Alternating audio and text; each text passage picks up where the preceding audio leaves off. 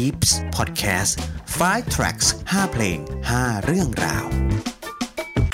ยินดีต้อนรับเข้าสู่5 track podcast นะครับผม 5 เพลง 5 เรื่องราวครับ ตอนนี้เราอยู่กับน้องบีนนภัสสอนครับ สวัสดีครับ สวัสดีค่ะ สวัสดีครับ น้องบีนเลือกมาแล้ว 5 track วันนี้นะครับผม เดี๋ยวเราจะไล่กันไปทีละ track ได้เลยกัน ปกติเราเป็นคนชอบฟังเพลงแนวไหนก่อน อันดับแรก ช่วงที่ผ่านมาค่ะ ก็ฟังแบบ R&B เพลงป๊อปทั่วไปเนี่ยแหละค่ะแต่ชอบชอบ R&B มาตั้งแต่แรก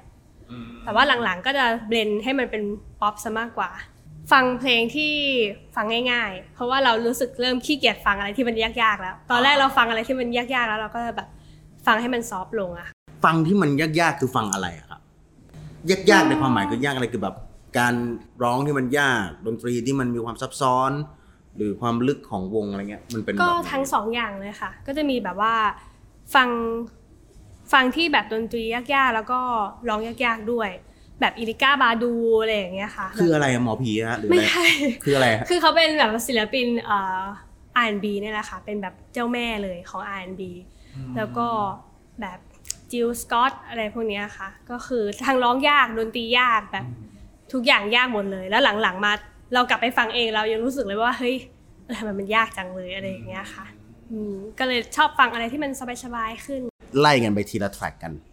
กับแทร็กแรกครับ ยินดีต้อนรับสู่ตึกใหญ่ย่านอโศกนอกสายตาครับผม จากพี่แคทริยาอังกฤษทำไมถึงเป็นเพลงนี้ครับผม คือจริงๆ ตอนแรกที่ได้รับโจทย์มาว่าแบบให้ห้าเพลงเนี้ยค่ะ คือคิดไม่ออกเลยนะ เพราะว่าชอบหลายเพลงมาก ก็เลยคิดว่าสิ่งที่จะมาเล่ามันเป็นเรื่องราวของเราละกันที่เพลงมีบทบาทในชีวิตเราประมาณนี้ค่ะ ก็เลยเลือกเพลงแรกเป็นเพลงนอกสายตาของพี่แคทเรียอังกฤษมา เพราะว่าเพลงเนี้ยมันเป็นเพลงที่สสมัยก่อนนะคะบ้านบีเนี่ยเป็นร้านคาราโอเกะแล้วก็เหมือนพ่อก็จะเป็นคนแบบคีย์เพลงลงไปในเอ่อคอมพิวเตอร์อะไรอย่างเงี้ยค่ะ แล้วก็เราก็จะมานั่งร้องเพลงกับพ่อ แล้วเพลงเนี้ยก็เหมือนเป็นเพลงที่เท่าที่จำความได้คือเพลงเนี้ยเป็นเพลงที่ร้องกับพ่อตอนนั้น ใช่แล้วก็รู้สึกว่า เออมันมันมันเป็นโมเมนต์ที่เราจดจำได้ แล้วก็หลังจากนั้นพอ เหมือนเหมือนมันก็เป็นช่วงที่เอ่อคุณพ่อป่วยแล้วก็เสียอะไรอย่างเงี้ยค่ะ เพลงนั้นมันเลยแบบยิ่งมีอิทธิพลกับเรา แล้วก็เป็นจุดเริ่มต้นที่ทำให้เราอะอยากจะไปเรียนร้องเพลง แบบอยากจะแบบได้ได้อยู่กับเสียงเพลงอะไรอย่างเงี้ยค่ะ เพราะว่าตอนนั้นเหมือนก็ซึมเศร้าไปเลยแบบ แม่บอกว่าเป็นเป็นเด็กที่ไม่พูดเลยอะไรอย่างเงี้ยจากตอนแรกก็พูดเยอะมาก ก็ไม่พูดเลยแล้วก็เหมือนแม่ก็บอกว่าเอออยากทำอะไรเป็นพิเศษหรือเปล่า เราก็แบบเป็นคนพูดเองว่าเออขอไปเรียนร้องเพลงนะ ตอนนั้นช่วงอายุประมาณเท่าไหร่อะลูกสิบขวบค่ะ ประมาณสิบขวบเลยใช่อยากจะไปขอร้องเพลงใช่ขอเรียนร้องเพลงเพิ่ม ใช่ค่ะ แล้วก็พอเรียนไปสักพักหนึ่งเนี่ย มันก็มีปัญหาที่บ้าน นิดหนึ่งก็ทำให้เหมือนเราต้องหยุดเรียนไป เพราะว่าเออมันแพงเนาะตอนนั้นเรียนร้องเพลงอะไรอย่างเงี้ยค่ะ ก็เลยหยุดเรียนไป แล้วก็เหมือนก็มาฝึกฝนเองที่บ้านแบบร้องเล่นๆร้องนู่นร้องนี่ร้องเพลงแบบมีเพลงไหนมาแล้วก็แค่ร้องตามร้องตามร้องตามไปอะไรอย่างเงี้ยค่ะ แล้วอย่างแบบอย่างเพลงนอกสายตาเนี่ยที่เราฟังทุกวันเนี้ยมันยังฟังแล้วยังเราพอเวลาเราฟังเนี่ยมันยังมันยังพาเราย้อนไปถึงวันนั้นอยู่ป่ะครับวันที่โมเมนต์ของเราที่แบบได้ตอนวัยเด็กนู่นนี่นั่นที่ร้องกับคุณพ่ออะไรเงี้ยกับเพลงนี้อะไรก็มันก็จะเป็นภาพลางๆนะคะ ที่แบบว่า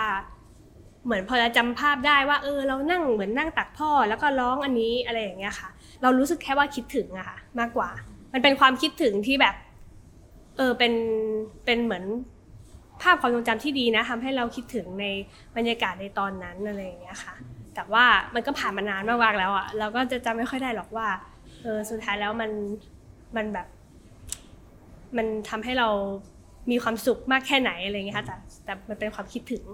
ซึ่งเมื่อกี้ที่น้องน้องบินบอกว่ามันเป็นยุคมันเป็นยุคที่หนูโตมากับแกรมมี่อะซึ่งณยุคนั้นจริงๆมันเป็นยุคปี 2000 เป็นยุคที่แกรมมี่รุ่งเรืองมากๆอยู่เหมือนกันนะ จริงๆถ้าแบบสองสองฝั่งนี้ที่เขาฟาดฟันกันอยู่นะช่วงนั้นจะเป็นช่วงแกรมมี่ที่แบบจะท็อปฟอร์มมากๆ มันจะมีอย่างเช่นว่าแบบอ่ามีศิลปินอย่างแบบพี่แคทริยาอังกฤษที่แบบโผล่ขึ้นมา แล้วก็จะมีพวกแบบแก๊งสองมาสองราตรีอะไรอย่างเงี้ยมค่ะเด็กๆเคยเต้นไหมฮะจินนี่จ๋าอะไรเงี้ยเคยไหมอืมไม่เคยเพราะว่าไปแบบเต้นไม่เป็นนะคะเป็นเด็กที่แบเต้บนไม่งานค่อยเป็นตามงานโรงเรียนแต่สมมติว่าตามงานโรงเรียนอะไรอย่างเงี้ยเราก็จะแบบเออโดนเต้นไหมหรือแบบโดนแบบจับร้องเพลงอะไรเงี้ยมีปะถ้าตอนเด็กๆอะมี ตอนอนุบาลมั้งคะเหมือนเป็นงิ้วอะ คือโตมาก็แบบอนุบาลแบบจีนๆนะคะคืออาคือแบบเรียกแบบครูแบบเรียกครูเป็นภาษาจีนเลยอย่างเงี้ยค่ะ แต่ว่าตอนนั้นก็จะเป็นช่วงที่มีเต้นบ้างแบบจีนจีนๆแบบพัดพัดชู่ลำพัดชู่อะไรอย่างเงี้ยค่ะอ่าต้องทำอย่างเงี้ยชู่ชู่อย่างเงี้ยเดี๋ยวเหรแบอบอ่าอย่างเงี้ยอ๋อโอเคครับโอใช่เคครับค่ะอ่าแต่มันก็ไม่ถึงไม่รู้ว่าเป็นการเต้นหรือเปล่า แต่ที่บอกว่าเมื่อกี้ที่บอกว่าแบบในใน ตอนเด็กๆที่บ้านเราทำเอ่อธุรกิจเกี่ยวกับพวกคาราโอเกะอะไรเงี้ยมันก็เลยทำให้เราชอบร้องเพลงมาตั้งแต่เด็กหรือเปล่าค่ะคือเวลาว่างก็จะร้องเพลงใช่อ่าคือเราอาจจะชอบร้องเพลงแต่เราอะไม่ค่อยไม่ได้ชอบการประกวดขนาดนั้น คือเรารู้สึกว่าเราอายเวลาเราอยู่ต่อหน้าคนเยอะเวลาอยู่บนเวทีๆใช่ค่ะแบบเป็นคนที่รู้สึกว่าเป็นคนที่ขี้อาย แบบชอบร้องเพลงแหละ แล้วก็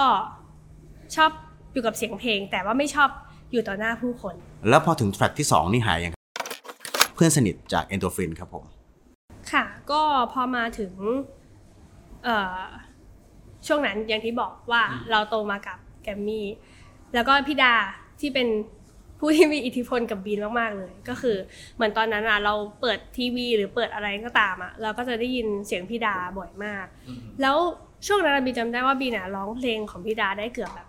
ทุกเพลงเลย คือบีนอะรู้สึกว่าเขาเป็นคนที่เสียงมีเอกลักษณ์มาก แล้วก็รู้สึกชื่นชอบ เราจะหลงเสน่ห์กับผู้เอ่อใครก็ตามที่เสียงมีเอกลักษณ์ในการร้องเพลงอะไรอย่างเงี้ยค่ะ ก็พี่ดาก็เป็นหนึ่งในนั้น แล้วก็เหมือนทำให้เราแบบอยากจะเป็นศิลปิน อยากที่จะแบบเอออยากเป็นแบบนี้จังเลยอะไรอย่างเงี้ยค่ะพอพี่ดาก็เป็นอินสปายเราอย่างเงี้ยมันเลยทำให้เราแบบอยากเป็นนักร้องหรือแบบทำวงกับเพื่อนเลยมาตั้งแต่ตอนช่วง 13 14 ใช่ค่ะ แล้วก็มันก็จะกลับมาโยงกลับมาตรงที่เหมือนพอเราตอนนู้นที่เราเลิกเรียนร้องเพลงไปนะคะ แล้วก็ ผ่านไปสักช่วง 3 ปีอะค่ะ เหมือนเราก็อยากกลับมาเรียนอีกครั้งหนึ่งก็แบบแบบขออ้อนวอนเลยขอแบบขอกลับไปเรียนอีกครั้งหนึ่งอะไรอย่างเงี้ยค่ะ ก็กลับไปเรียนพิเศษอีกครั้งหนึ่งร้องเพลงแล้วไปเรียนร้องเพลงครั้งเนี้ยมันเหมือนเราโตขึ้นนะคะแล้วก็เจอกับคนในที่เรียนพิเศษที่เขาเล่นกีตาร์ตีกลองเล่นเบสก็เหมือนโอเค เรามารวมวงกัน เหมือนทำวงปุ๊บแล้วก็มามีประกวดในสถาบันแล้วก็ไปประกวดไปแบบคอยแบบเอ่อวัดดูว่า ศักยภาพของเราเป็นยังไงบ้างหรืออะไรอย่างเงี้ยค่ะ แล้วมันทำให้เราแบบเลิกมีความรู้สึกว่าแบบเขินอายกับการอยู่บนเวทีปะพอเราเริ่มประกวดอะไรเงี้ยนิดนึงนะคะ เพราะว่าเหมือนเราก็จะได้ออกมาเล่นตรงแบบเหมือนข้างหน้าข้างหน้าที่เรียนพิเศษอะค่ะเขาก็จะแบบว่าให้เรามาลองเล่นดูอะไรอย่างเงี้ยค่ะ แล้วก็ได้มาลองเล่น แล้วมันก็จะรู้สึกแบบ ตอนแรกก็แบบตื่นเต้นมากเป็นคนที่มือไม้แบบไม่เกรงไปหมดเลยอะไรอย่างเงี้ยค่ะ แล้วมันก็ค่อยๆดีขึ้นเหมือนแบบ เหมือนการเล่นครั้งหนึ่งมันปรับทัศนคติเราหลายอย่าง เหมือนประสบการณ์มันทำให้เราเริ่มเขินอายน้อยลง แล้วก็มีความกล้ามากขึ้นค่ะ ซึ่งจริงๆอย่างเพลงเพื่อนสนิทของพี่ดาเองเนี่ยมันเหมือนกับ ถ้าเป็นในยุคสมัยที่น้องน้องบีนอายุ 13 14อะมันก็ได้เป็นช่วงแกลบที่มันตรงกับสิ่งที่เพลงเขาต้องการจะสื่อสารกับกลุ่มคนฟังเขาก็คือแบบเป็นเพลงชาติของคนแอบรักเพื่อนอะไรเงี้ยอืมเคยใช้เพลงนี้เป็นอ่าแทนความรู้สึกของตัวเองอะไรบางอย่างในช่วงนั้นไหม คือพูดยากเลยเพราะว่าอย่างหนูอะเรียนโรงเรียนหญิงล้วนอะแต่ว่าก็จะมีแบบถ้าแบบรักข้ามโรงเรียนอะไรอย่างเงี้ยค่ะ ก็อาจจะมีบ้าง ยุคหนูมันยังเป็นยุคที่เขาให้เพลงกันอยู่ป่ะเวลาเขาจีบกันอะก็มีมีให้นะคะคือยุค MSN ยุคแบบว่าเออมีตึ๊ดๆโทรศัพท์ด้วยอืมมี BB ด้วยอ่าอืมอืมอืมเป็นตั้งแบบ status เป็นเพลงอะไรพวกเนี้ยค่ะ คุยกันมาหลายศิลปินแล้วเขาก็จะมีเพลงชาติของความแบบอกหักของตัวเอง มีความแบบแอบรักของตัวเองอะไรเงี้ย ช่วงมัธยมช่วงสิบสี่สิบห้าเพลงไหนที่แบบ มันจะมีเพลงที่เราเปิดเราเล่นเล่นเล่น MV อะอกหักพี่ก็แบบเปิดฝักบัวพี่ก็เคยนะ เปิดฝักบัวแล้วก็เปิดเพลงนั้นอะไรอย่างเงี้ยมีไหมของบีนมีไหมอุ๊ยรู้สึกอายที่จะพูดออกมาแต่ก็ เพลงอันนี้ค่ะ ต้อยหมวกแดงเออไม่ใช่อ๋อพี่โอเคเออแอบตกหลุมรักอยู่ในอ๋ออ๋อดึงหวายดึงดึงของหวายของหวายใช่คือตอนนั้นอะอินเลิฟมากก็คือเออ จำได้ว่าเป็นเป็นเหมือนคนหนึ่งที่อยู่ต่างโรงเรียน แล้วแบบเราเจอเขาที่งานแข่งขันหนึ่งอ่า แล้วเราก็ชอบเขามาก แล้วเราจำได้ว่าเราอะวิ่งเข้าไปขอเบอร์เขามา เป็นเบอร์บ้านเอ้ยไม่ใช่เบอร์บ้านสิ เป็นเขาเรียกว่าอะไรอะพิน PCT เหรอสมัยอ่าก่อน PCT เออ PCT เป็น PCT สมัยก่อน ก็ไปขอเบอร์มาปุ๊บ แล้ววินก็กดโทรไป แล้วจำได้ว่าเสียงรอสายอะมันเป็นเพลงนี้ตื้อดื้อดื้อดื้อตื้อดื้อดื้อดื้อดื้ออะอ่าอ่าาก็คือเป็นแบบเพลงตกหลุมรัก แล้วเราก็รู้สึกแบบเพลงนี้แบบอุ้ยมีอิทธิพลกับเรามากคือแบบว่ายิ้มตามอะไรอย่างเงี้ยค่ะเหมือนแบบโทรไปแล้วแบบว่า เออแบบเขินจังแบบมีหน้าเธอรออยู่อะแล้วไอ้คนที่ตื่นดึงๆเนี่ยอันเนี้ยได้เป็นแฟนกันไหมตื้อดื้อดึงคนไม่ไม่ไม่ไม่ไม่อะแล้วแค่แค่แอบชอบแบบแแอบชอบหนุ่งหนิงเฉยอ๋อเออ เป็นแบบ puppy love อ่าเล็กๆอะไรอย่างเงี้ยค่ะอืมก็แล้วก็เลิกคุยกันไป แบบอยู่ดีก็ไม่โทรหากันอะไรอย่างเงี้ยค่ะอืมซึ่งมันก็เป็น moment ในช่วงวัยรุ่นของเรานะครับผมทุกคนต้องผ่านช่วงนี้มา เราจะข้ามไปที่ track ที่ 3 ครับ กับ So Sick ของ Ne-Yo ครับผมทำไมถึงเป็น So Sick ครับ คือตอนนั้นนะคะที่แบบเหมือนเรา ระหว่างที่เราฟังทั้งแกรมมี่ทั้ง RS ฟังทุกอย่างเลยอะครับ แล้วก็มันจะมีช่วงของแบบ Channel V อืมแบบ MTV อะไรอย่างเงี้ยครับซึ่งพี่สาวบีนอะเขาจะโตกับบีนใช่ไหมคะ แล้วก็เหมือนเขาก็จะฟังแบบเอ่อพวก Channel V เยอะมากอะไรอย่างเงี้ยค่ะ แล้วบีนก็ได้ยิได้ยินเพลงเนี่ยโซซิกเนี่ยของนิโยเนี่ยก็คือเปิดบ่อยมาก แล้วก็รู้สึกว่าเป็นเป็นเพลงที่ฟังได้เรื่อยๆ ไม่เบื่อเลย ก็ก็เริ่มสงสัยแล้วว่าเออมันคือเพลงอะไรมันคืออะไรอย่างเงี้ยเพราะเมื่อก่อนเราไม่ได้ฟังเพลงสากลเราก็ไม่รู้เนาะว่ามันเป็นยังไง แล้วพอมาฟังก็รู้สึกว่าเออชอบชอบแนวแบบนี้จังเลย แล้วก็ช่วงนั้นก็จะมีแบบรีฮันน่ามีแบบ Justin Timberlake คือแบบเป็นยุคของแบบพ R&B อ R&B อะไรอย่างเงี้ยค่ะ ที่ที่มันขึ้นมาในบิลบอร์ดทีนี้เราก็รู้สึกว่าเราสนใจ เราก็เลยอยากจะหาฟังเยอะๆก็เลยมาฟังแบบพวกแบบแนวเพลงแบบนี้มากขึ้น เราก็จะแบบฟังเพลงกว้างขึ้นอะไร อย่างเงี้ยอืมแล้วจริงๆจริงๆ MTV หรือ Channel V ในยุคสมัยนั้นมันเหมือนกับแบบ กับพี่ก็เป็นเหมือนกันนะอ่าต่อให้มันเริ่มมีอินเทอร์เน็ตแล้วมี MSN แล้วมันก็ไม่ได้แบบทำให้เราทะลุได้เหมือนทุกวันเนี้ยมันไม่ได้ไงมันไม่มีสตรีมมิ่งเหมือนทุกวันนี้เนาะค่ะเราก็จะรอดูแค่แบบอ่า Channel V อย่างพี่แบบอ่าสายแมนๆหน่อยก็จะแบบรอดู We Will Rock You อะไรเงี้ยว่าแบบอ่าเขาจะมีเพลงร็อกอะไรแบบใหม่ ๆ บ้างนู่นนี่นั่นอะไรเงี้ย เพลงใหม่ๆก็ต้องไปถูกไป premiere ที่ Channel V ที่ MTV อืมที่แรกๆ MV แรกๆอะไรอย่างเงี้ยซึ่งแบบมันนั่นมันมันเลยมันเลยทำให้เราแบบรู้จักเพลงมากขึ้น รู้จักศิลปินมากขึ้น แล้วจาก Ne-Yo เองเนี่ยมันเลยทำให้เราไปถึงรีฮาน่าไป Justin Timberlakeอืมค่ะแล้วได้รู้จัก R&B มากขึ้น แบบเริ่มรู้ว่าโลกเรามันมีแนวเพลงที่กว้างมากอะค่ะ คือพอเราไป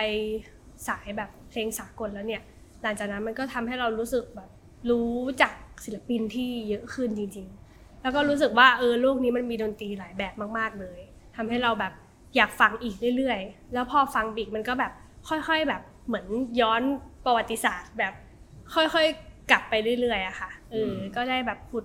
ขุดเจอศิลปินใหม่ ๆ ที่เราไม่เคยรู้จักแล้วก็แบบได้ได้ฟังเพลงของเขาอะไรอย่างเงี้ยค่ะ แล้วมันเลยทำให้ความฝันกันเป็นนักร้องเป็นศิลปินของเรามันโผล่ขึ้นมาตอนนั้นในในยุคนั้นอะก็มันเริ่มรู้จัก แนวเพลงที่ชอบ จากนั้นก็เริ่มฝึกฝนคือฝึกฝนหลายอย่างแบบว่า ปกติเราชอบร้องเพลงอยู่แล้วใช่ไหมคะทีนี้เราก็จะรู้แล้วว่าเฮ้ยวิธีการร้องของเราเนี่ยมันเป็นแบบดีว่ามันเป็นแบบ R&B หรือว่ามันเป็นแบบยังไงเอ่ยอะไรอย่างเงี้ยค่ะ เพราะว่าเราร้องตามศิลปินอะมันก็จะไปในแนวนั้นๆใช่ไหมคะแล้วก็หลังจากนั้นก็จะรู้สึกแล้วว่าเสียงเราอะ เหมาะกับแนวไหนหรือว่าชอบแบบไหนอะไรอย่างเงี้ยค่ะ ก็ก็ก็ได้ลองทำมากขึ้น เหมือนไม่เป็นอินสปายใช่ใช่ค่ะมาอ่าอ่าอ่าจากเป็น R&B แล้วตอนนี้เราจะข้ามมาเป็นอีกแนวหนึ่งก็คือกับแทร็กที่ 4 กับผิดที่ไว้ใจครับ Silly Fools ครับทำไมถึงเป็นแทร็กนี้ครับผม พอแบบเรารู้แนวเพลงหรือว่าเราโตขึ้นเนี่ยจ้ะวันเวลามันทำให้เราโตขึ้นเนี่ย เราก็เริ่มทำวงแบบจริงจังแหละ ซึ่งตอนนั้นนะคะบินก็ได้รู้จักกับพี่พี่คนหนึ่งในในสถานที่เรียนร้องเพลง ชื่อว่าพี่เชน ก็ชวนบีนไปทำวงด้วยกันกับพี่ๆเขาที่มหาลัย แล้วก็บินก็เลยไปทำวงด้วยกันกับพี่ๆเขา แล้วก็มันก็มีรายการการประกวดอันหนึ่งอะค่ะ แล้วก็ครั้งนั้นเนี่ยเลือกเพลงผิดที่ไว้ใจไปเล่น แล้วก็ไปเล่นปุ๊บ แล้วก็ร้องร้องไป แต่ว่ารู้สึกว่าเพลงเนี้ยเป็นเพลงที่ เราอินมากตอนที่ร้องตอนนั้น แล้วก็รู้สึกว่าเราร้องแบบ เหมือนเป็นการร้องที่ดีที่สุดเท่าที่เคยทำมาก่อน แบบไม่เคยเกิดขึ้นกับเราเลยร้องแบบเนี้ยอะไรอย่างเงี้ยค่ะ ทั้งแบบ inner เอยแล้วก็แบบเสียงร้องแล้วก็แบบ perform ที่ออกไป เรารู้สึกว่าเราทำดีมากเออแล้วพอตอนที่ร้องเสร็จเล่นเสร็จทุกอย่างเสร็จ เหมือนโมเมนต์ตอนนั้นมันคือแบบ ทุกอย่างมันเงียบไปสามวีอะค่ะ แล้วก็ เริ่มมีเสียงแบบตบมือ แล้วก็เสียงกรี๊ดแบบวู้แบบว้าวแบบว่าดังมาก แล้วเราก็รู้สึกแบบโหแบบประทับใจโมเมนต์นั้นมากเลยค่ะ คือไม่เคยมีใครกรี๊ดให้เราดังขนาดนี้มาก่อน แล้วความรู้สึกตอนนั้นมันคือแบบอุ้ยดังมากอะ ไม่เคยเลยอะ มีคนตบมือให้ขนาดเนี้ยอะไรอย่างเงี้ยค่ะ ก็รู้สึกว่าเป็นเพลงที่อยู่ในความทรงจำของบีน เพราะว่าเพลงที่ไว้ใจในตอนนั้นที่ร้องอะมันมันแบบมันสร้างความมั่นใจให้กับเรามาก ๆ ทำให้เราแบบยิ่งอยากจะเป็นศิลปินจนถึงแบบปัจจุบันนี้เลยค่ะเพราะจริงๆแบบอย่างเพลงต่างๆ นานาที่พี่โตกับพี่ๆซิลิฟูสเขาทำกันขึ้นมาเนี่ย เพลงมันส่งต่อการที่จะปล่อยพลังออกมาเนาะอย่างแบบผิดที่ไว้ใจมันจะมีท่อนที่แบบเราจะได้แบบโชว์พลังเสียงหรือว่าการการการจะแอดลิบหรือว่าจะอิมพอไวส์ยังไงให้มันมันเป็นตัวเราอะ จริงค่ะใช่ไหมแบบช่วง arrangement ของคำว่าแบบฉันมองตัวเธอผิดไปนั่นแหะคือแบบเป็นท่อนแบบถ้ามึงดูแลตัวเองไม่ดีมากพอท่อนนั้นก็จะเป็นท่อนท่อนที่แบบฆ่านักร้องได้เลยอะไรเงี้ยจริงค่ะพอพี่ๆเขาโตขึ้นใช่ไหมคะแล้วก็มีเส้นทางของตัวเอง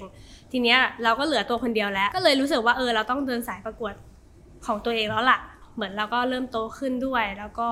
เริ่มรู้เป้าหมายชัดเจนว่าเราอยากเป็นนักร้อง แล้วก็มากันที่ track ที่ 5 ครับผม Hard Place ครับจาก Her หรือ HER ครับผม เป็นไอดอลอันดับหนึ่ง ในตอนนี้ใช่ค่ะ ก็คือเป็นศิลปินหญิงที่เรารู้สึกว่าชื่นชอบในความสามารถเขามาก ๆ ทั้งเรื่องการร้องแล้วก็เรื่องอความ musician ในตัวเขาแบบเขาเล่นดนตรีได้เก่งมาก เขียนเพลงได้เพราะมาก แล้วก็เป็นคนที่มีความสามารถแบบมากล้นมาก ๆ แล้วก็น่ายกย่องน่าเป็นตัวอย่างสุด ๆ ไปเลยในตอนนี้อะค่ะ เพลง Hard Place ก็เลยเป็นเพลงที่แบบ เหมือนเรากำลังชอบมากทั้งในตอนนี้ในตอนนี้ เวลาเราจะชอบศิลปินสักคนหนึ่งหรือเพลงสักเพลงหนึ่งอะอย่างแบบ Hard Place เนี่ย มันชอบอะไรในนั้นบ้างอะมันสามารถแยกมาได้ไหมว่าเราเราชอบอะไรบ้างในเพลงอืมเพลงที่บีนจะชอบอะค่ะหลักๆ ส่วนใหญ่อะบีนจะฟังจากแบบเมโลดี้เขาก่อนค่ะเมโลดี้ในการร้องของเขาอะค่ะแล้วก็พอเมโลดี้มันสวยอะค่ะ แล้วดนตรีทุกอย่างมันมันหุ้มได้เข้ากันนะคะ จริงๆ คือก็ไม่ได้มีแบบ scope เลยว่าชอบแบบอะไรเป็นหลักๆ แต่ว่าชอบความที่มันอยู่ด้วยกันแล้วมันลงตัวค่ะเออจะชอบแบบนั้น อย่างเพลง Hard Place มันจะมีเสียงกีตาร์โปร่ง มันจะมีเสียงกีตาร์ไฟฟ้าที่มันอยู่ด้วยกันแล้วมันแบบมันมันอร่อยมากอะค่ะ คือแบบมันมันอยู่ด้วยกันแล้วมันเข้ากันมากเลย แล้วบวกกับเสียงของศิลปินเองก็คือ คือแบบลงตัวทุกอย่างอืมค่ะ มันคือความสมดุลของมันเนาะในแต่ละเพลงเรารู้สึกว่าแบบเออฟังแล้วเรารู้สึกว่าแบบเออมันมันกลมกล่อมดีอะไรอย่างเงี้ยถูกไหมครับอืมใช่ค่ะบีรู้สึกว่าเขาแบบเป็นได้ทั้ง R&B แล้วก็ดีว่า เพราะว่าแบบพลังเขาเยอะมาก แล้วก็บวกกับความแบบแอดลิบเขาเอ่ยอะไรอย่างเงี้ยค่ะ มันก็คือ R&B ที่ที่แบบดีมากๆ อืมแล้วก็รู้สึกว่าเราเราชอบคนเก่งอะค่ะ เรารู้สึกว่า เราชอบฟังที่เขาร้องเก่งๆ แบบอาริ a นาแกรนเดอะไรอย่างเงี้ยค่ะอเดลก็คือแบบเราชอบศิลปินที่เขามีพลังเสียงอืมมันน่าติดตามมันน่าฟังอะค่ะจากวันหนึ่งที่เราเป็นคนฟังและชอบศิลปินหรือชอบเพลงนั้น แล้ววันนี้ที่เป็นศิลปินเองและก็มีเพลงที่มีคนชอบเยอะแยะอะไรเงี้ย ค่ะ พอมันเป็นกลับกันแบบเนี้ยเรารู้สึกยังไงบ้างเวลาคนมีแบบชื่นชอบผลงานหรือคนเข้ามาชมหรือว่า อะไรที่มันเป็นโพสิทีฟกับตัวเราจากแฟนเพลงของเราอย่างแรกเลยก็คือดีใจ ดีใจมากที่ที่แบบสิ่งที่เราทำมันมีคนชอบ คือไม่ตอนแรกไม่ได้คิดเลยว่าแบบสิ่งที่เราทำมันจะส่งผลอะไรบ้างอะไรอย่างเงี้ยค่ะ แต่พอตอนหลังอะเหมือนแบบเราเห็นฟีดแบ็กกลับมา แล้วส่วนใหญ่มันดีมากเลยอะไรเงี้ยค่ะ มันดีเกินที่เราคาดไว้เยอะ ก็รู้สึกว่าประทับใจดีใจแล้วก็รู้สึกอยากจะสร้างผลงานให้กับแฟนคลับที่เขาชื่นชอบเราแบบได้ฟังอีกอะไรเงี้ยค่ะ แบบไม่ว่าเขาจะชอบด้วยด้วยเสียงเพลงหรือว่าทั้งเพลงเราผลงานเราหรือว่าการ perform ของเราอะไรก็ตาม แต่สุดท้ายแล้วก็รู้สึกดีใจอยู่ดีที่เขายังชอบเราอะไรเงี้ยค่ะเออแล้วการที่มีคนชอบมันก็ ส่งผลดีกับตัวเองอยู่แล้ว เพราะว่ามีคนชอบก็ดีกว่ามีคนเกลียดถูกไหมคะ แต่ว่าก็ ก็จะทำให้ดีที่สุดในในในสิ่งที่เราเป็นอยู่ตอนนี้ แล้วก็ในบทบาทตัวศิลปินที่เราอุตส่าห์ทำมาแล้วก็ได้มายืนอยู่ตรงนี้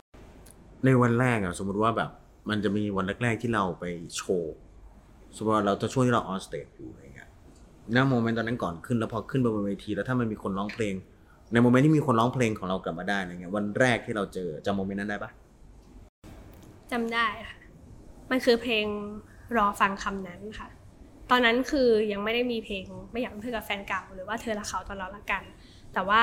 จะมีคอนคอนเสิร์ตบล็อกอะค่ะ ที่เคยจัดเป็นแบบเล็กๆ คือตอนนั้นอะเป็นเรียกได้ว่าเป็นศิลปินที่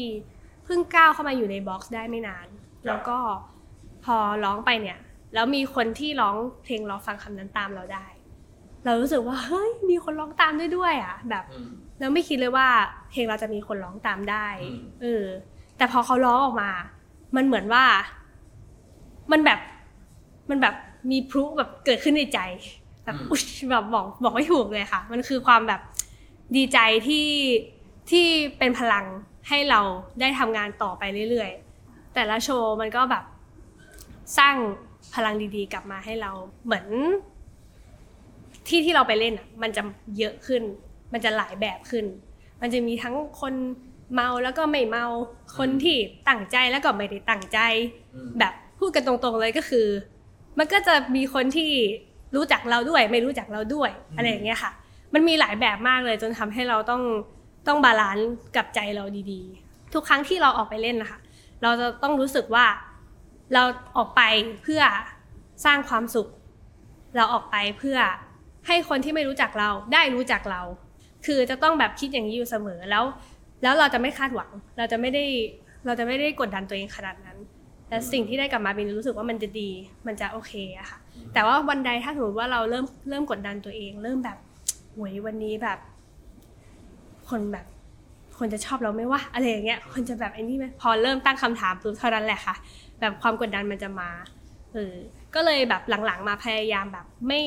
ไม่คิดและไม่ตั้งคำถามให้กับตัวเองเยอะขนาดนั้น ย้อนกลับไปที่แทร็กตั้งแต่แทร็กแรกครับ ตั้งแต่นอกสายตาจนถึงตอนนี้ ผ่านการตั้งวงผ่านการประกวดในฐานะ เดี่ยวบ้างวงบ้างออกซิงเกิลมานู่นนี่นั่นมีที่คนรู้จักบ้างไม่รู้จักบ้าง จนถึงทุกวันเนี้ยบีน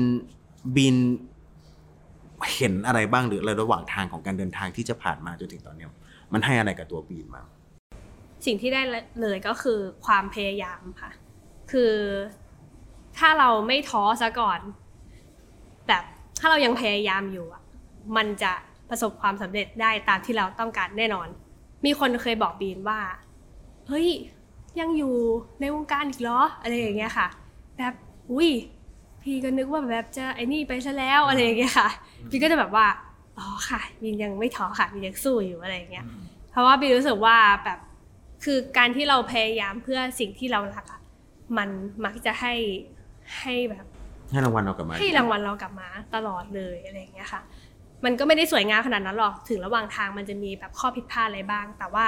สุดท้ายแล้วปลายทางจริงๆ แล้วอะมันก็ให้รางวัลเราอะตลอดเลยนะอะไรอย่างเงี้ยค่ะ อืมก็เลยรู้สึกว่าอันเนี้ยเป็นตั้งแต่โตมารู้สึกว่าข้อเนี้ยเป็นข้อที่สำคัญมากๆ อืมค่ะ เพราะฉะนั้นก็ฝากติดตามน้องสาวคนนี้ไว้ด้วยนะครับผมน้องบีนนะครับผมเราฟังแทร็กต่อไปของน้องอยู่นะครับผมว่าจะเป็นแทร็กไหนเราจะได้ฟังอะไรยังไงเมื่อไหร่ยังไงบ้างครับผม ก็สามารถฟังกันได้นะคะ เป็นเพลง แนวสดใสสดใสนะคะ ที่หลายคนไม่เคยเห็นจากบีนมาก่อน ชื่อเพลงว่าชอบปะนะคะ สามารถไปฟังกันได้แล้ว เพราะว่าเป็นเพลงแนวใหม่ที่บีนไม่เคยทำมาก่อนนะคะ แนวสดใส น่ารักน่ารักนะคะ